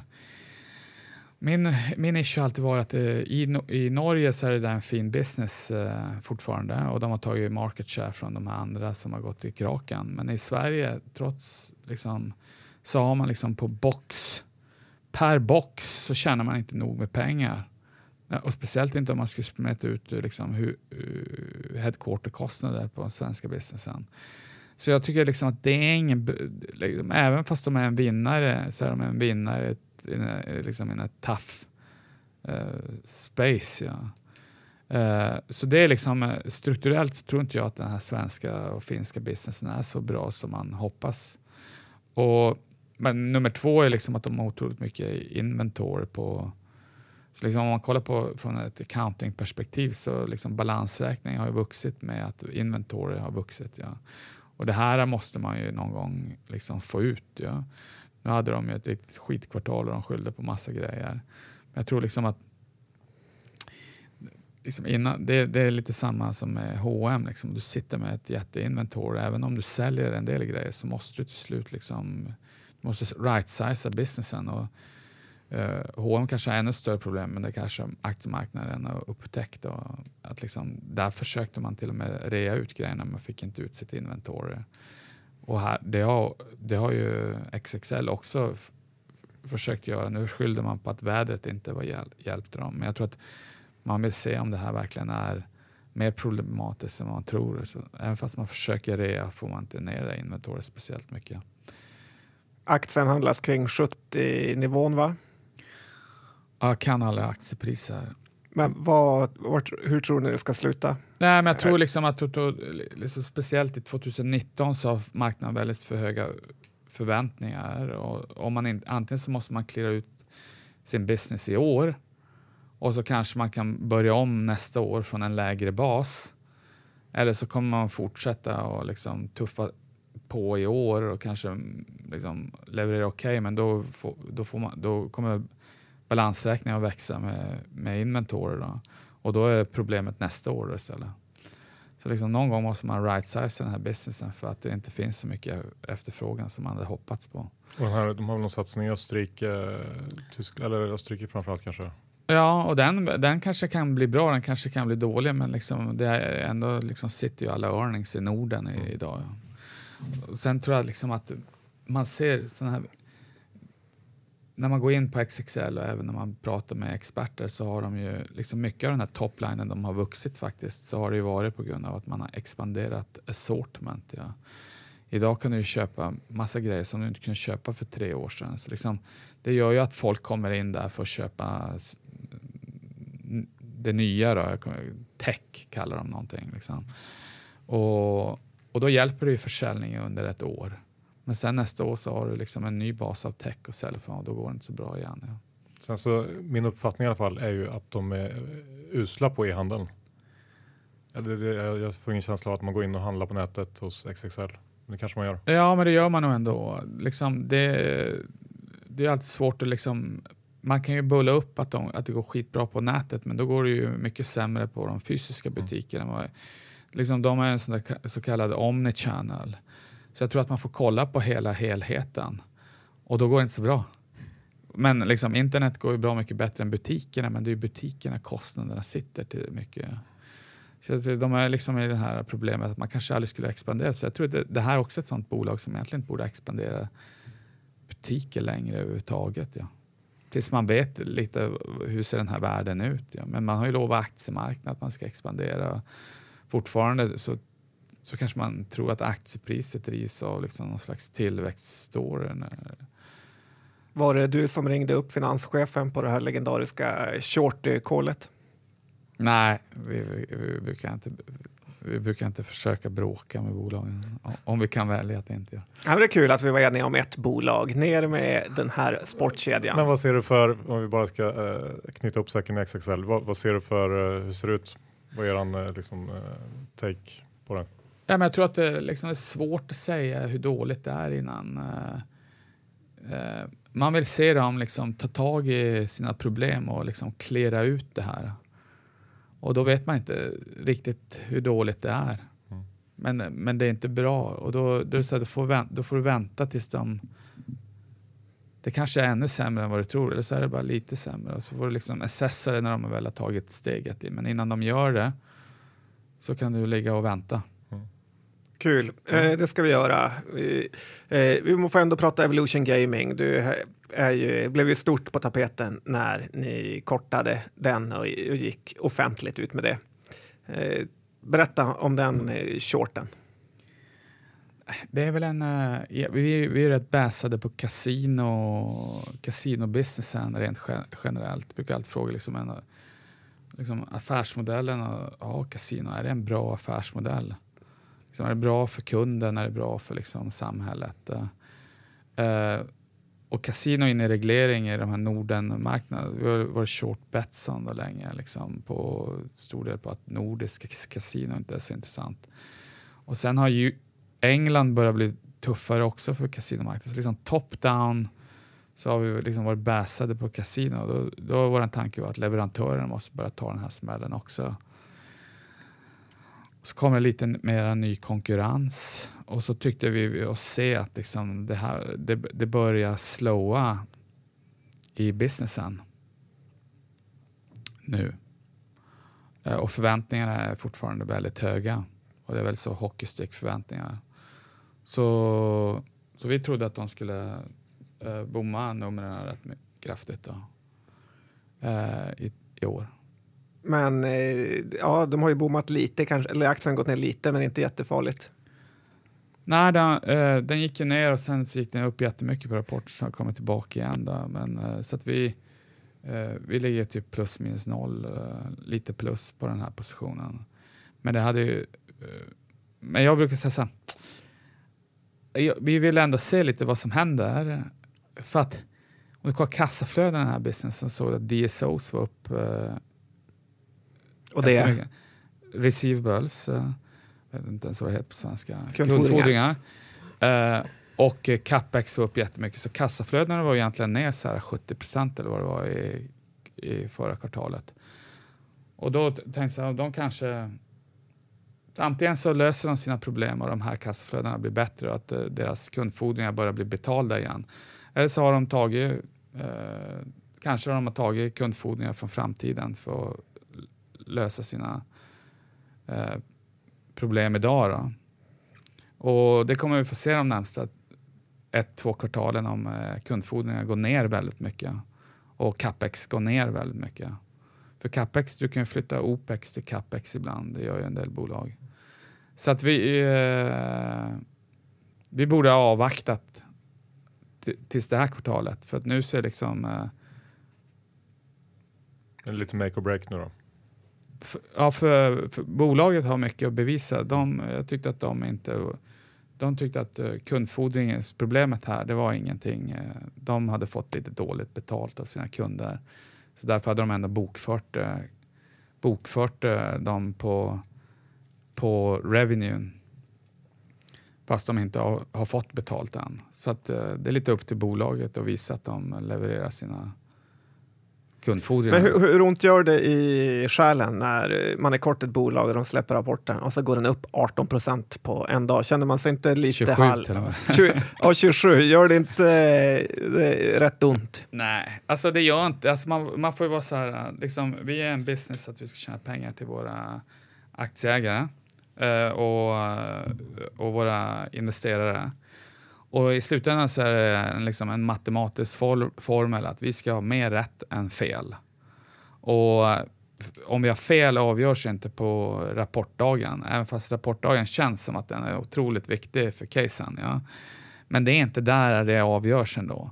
Så liksom man får bara ta en smäll och gå vidare. Liksom. Och Eh, det där fick man lära sig av de här liksom mer seniora förvaltarna, Antin Bolton och grejer. De hade bolag som gick ner 50 procent och han gick ändå runt med gras. Han stod inte och... Han, det, eh, jag hade själv tendenser förr i tiden att kunna slå sönder skärmar och grejer. Då brukade min, min, eh, min, min excellenta kompis, han brukade alltid påminna mig, jag tror att Anthony Bolton slår sönder några skärmar när, när det går dåligt. Nej, det gör han förmodligen inte. Liksom, man får hantera sina problem. Men säljer ni mer eller köper ni tillbaka de där våldsamma rörelserna? Nej, utan då försöker man inte göra någonting överhuvudtaget. Det är liksom ingen idé att kasta eld på, eller vad säger man, kasta bensin på elden. Samtidigt som att det är ingen idé när någonting går ner 25 procent. Eh, så det är ingen idé liksom att täcka bara för att den har gått ner 25 procent eh, på en short eller så. Uh, så vi, vi, vi, vi, är ganska, vi är ganska passiva. Rent allmänt är vi ganska passiva för vi handlar rätt, uh, rätt lite. Men du har inga känslor eller? Vad är det du försöker säga? Jo, det är klart att man har. För att i slutändan så förvaltar man ju andra kunders eh, pengar. Och sina egna. Eh, så liksom, det är klart, och har man, har man fel och man tror ändå på sin matematik att eh, man ska ha mer rätt än fel, men det är klart när det börjar bli mer, många fel i rad så börjar man ju tro att nu kanske det blir mer fel än rätt under en period och då kommer det gå åt helvete. Och då, och då ryker en skärm? Och då, och då, na, då, då, får, får, får man, då jobbar vi, vi jobbar faktiskt med en sån sportpsykolog. Ja. Det, är väldigt, det är väldigt coolt och det är väldigt, eh, han har varit väldigt behjälplig. Han ser oss som ett sportlag. Då. Och då går det inte liksom att eh, om man ett fel när vi ändå har en portfölj med 40 grejer. Det går inte, och, det går inte att sätta liksom att det blir miljön på jobbet under en vecka för att en eh, liksom 40 del går en, åt en fel passning håll. blir fel. En passning blir fel, då går de omkring och det är som han igår, Korea-matchen. Ja. Ja, men han, eh, han var ju så deppig efteråt. Vi, vi skulle ju bara anfallet på höger på han vänsterkant, han som, han som sparkade ner för straffen. Han var ju, han var ju helt under isen resten av matchen. Ja. Det är liksom ja, men ett fel, ja, men det var ett kraftigt fel eller en passning för det går inte att gräma sig hela resten av matchen. Det är bara att skaka av sig det där och gå vidare. Liksom. Om vi bara, jag tänkte gå tillbaka till Evolution lite snabbt, men eh, själva produkten då? Hur, hur liksom, nu, de hade ju lite liksom ensamrätt nästan kan man säga i, i några år. Där ingen annan fattar riktigt hur, eller vissa kanske fattar, men ingen lyckades få till det lika bra som Evolution. Hur ser du på konkurrensen där nu? Ja, men jag tror att de har fortfarande en urstark marknadsposition. Jag tror det, det har aldrig varit caset att de skulle... Det kommer en viss konkurrens på vissa kunder. De, men jag tror att de redan har så stark marknadsposition dock att de, den inte kan bli bättre. De kommer inte ta mer market share. Så nu kommer de att växa in line med marknaden. Och förväntningarna är väldigt mycket högre på Evolution. Menar, och, och då är frågan, liksom, kommer Eh, finns det någon chans att de tappar någon marknadsandel då? När, när alla tror att de inte kommer göra det? Jag tänkte på det du sa att eh, kasinospel är dåligt för samhället eh, liknande. Men jag menar Kambi, det är väl lite eh, samma grej där? Det är mer sportspel ja. Ja, det är mer, det kanske finns en större underhållningsaspekt där. Ja, det är liksom mindre problemspel kanske. Det är mindre problemspel tror jag och sen är det liksom mer självvalt. Liksom. Du sitter inte och, och rullar det här kasinot på liksom, eh, automatik. Eh, det är bara att kolla hur spelbeteendet är. Det är kring matcher. Eh, det är mycket live-spelande och sen är det kring eh, liksom, stora events innan. Men sen är du ju ganska passiv. Tyvärr är det många då som sitter och spelar kasino.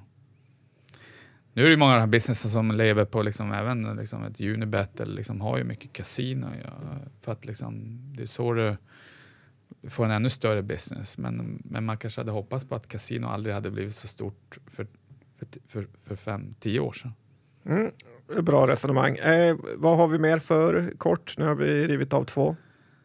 Eh, Ja, men rent generellt så fokuserar vi ofta på eh, accounting shorts. Däremot finns inte så... Vi, vi är kort i, i, Finland det här bolaget som heter Huhtamäki. Kan ni det? Eller? Ja, just det. Förpackning, koppar och ja, muggar och sånt. Ja, exakt. Mm. Och där är liksom många stora trender att liksom, kopp, liksom och gör Demografi och Indien och Marine Markets och sådär. Ja, exakt. Mm. Som har varit bra. Ja. Men eh, nu börjar vissa av de där trenderna vända, men sen börjar vi ha såna strukturella trender att liksom papperskoppar och grejer kanske man inte ska ha.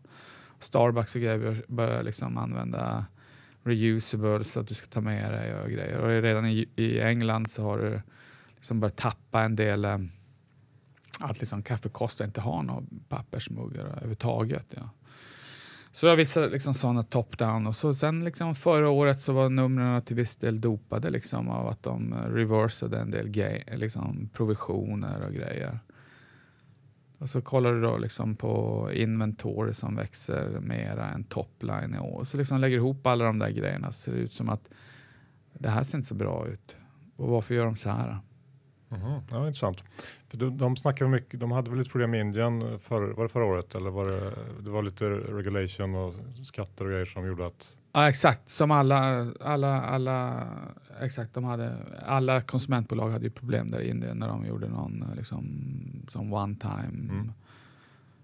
Och Men- då slog det lite på dem. Men jag tror det, det får man liksom räkna med att den kommer tillbaka den indiska businessen nu. Då.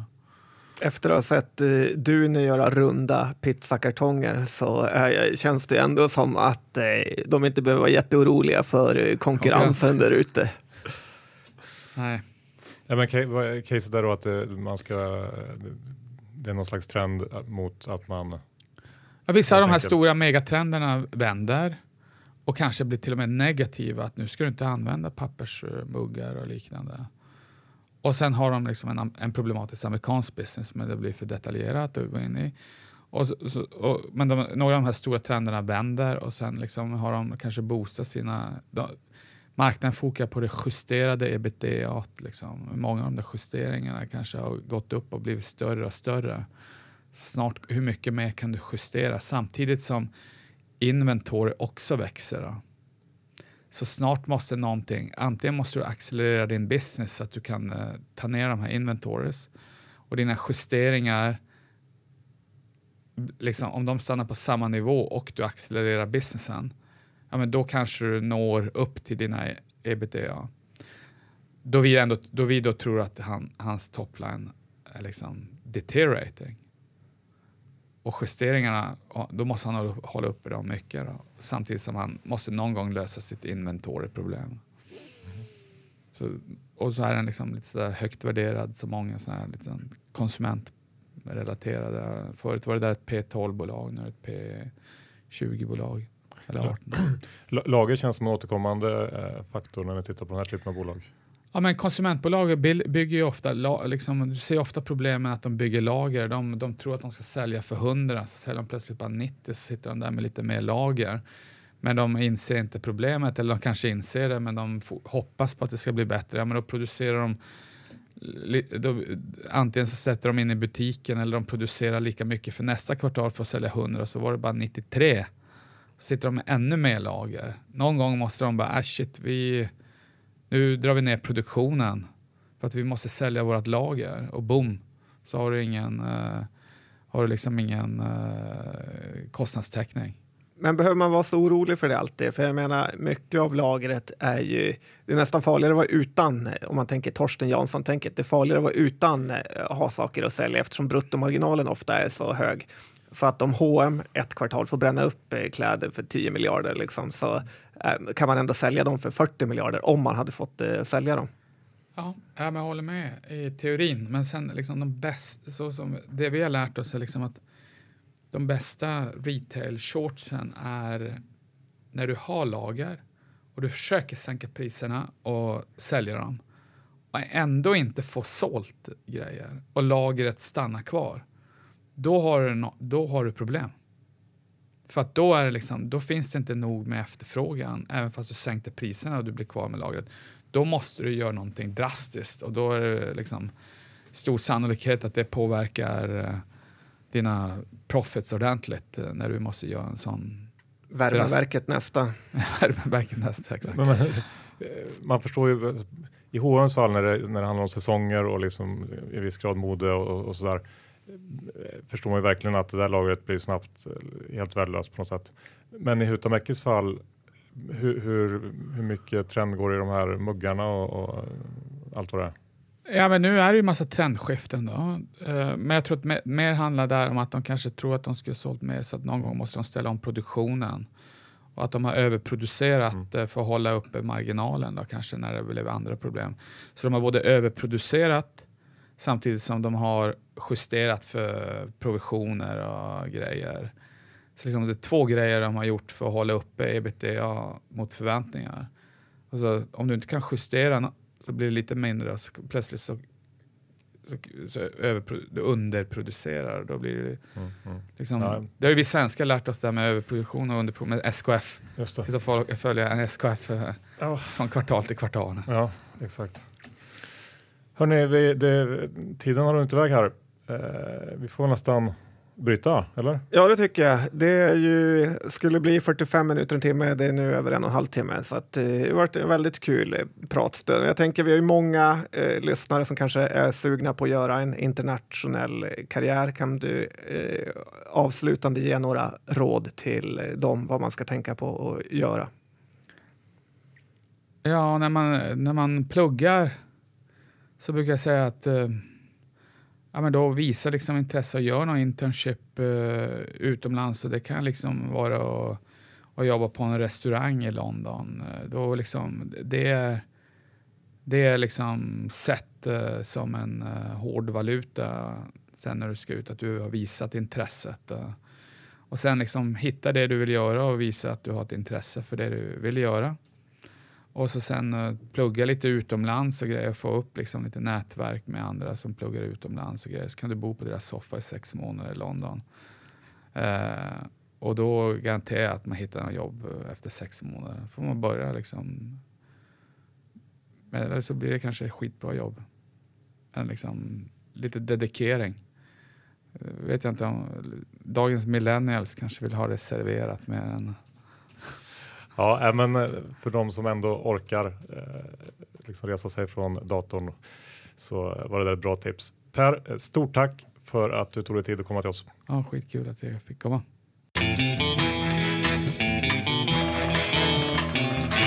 Vilket avsnitt John. Per Johansson är lite av en ny idol för mig kan jag säga. Ja, det kunde varit eh, du och jag Johan om vi hade varit eh, dubbelt till fyra gånger så bra.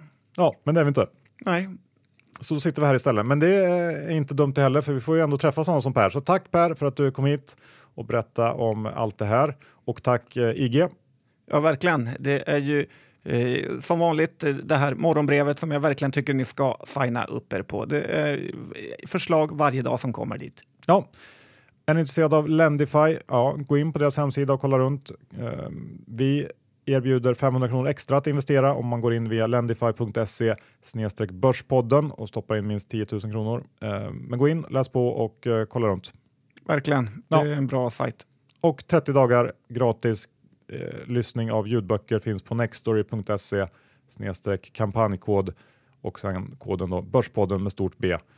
Eh, ja, det passar ju rätt bra nu i sommartider. Ja, men verkligen. Om man gillar ljudböcker så är det det bästa stället. Ja, och kolla absolut upp vår nya sponsor Fom Tobel som har en hel del riktigt bra produkter. Det är en schweizisk trygg bank med hundraårig historia och uh, ja, John, det känns riktigt spännande det här. Det är riktigt kul när det finns såna här eh, CERT och Mini Futures eh, på alla möjliga produkter och då tycker jag man ska utnyttja det. Ja, gör det. Tack för att ni lyssnade på det här avsnittet så hörs vi om en vecka igen. Hej då!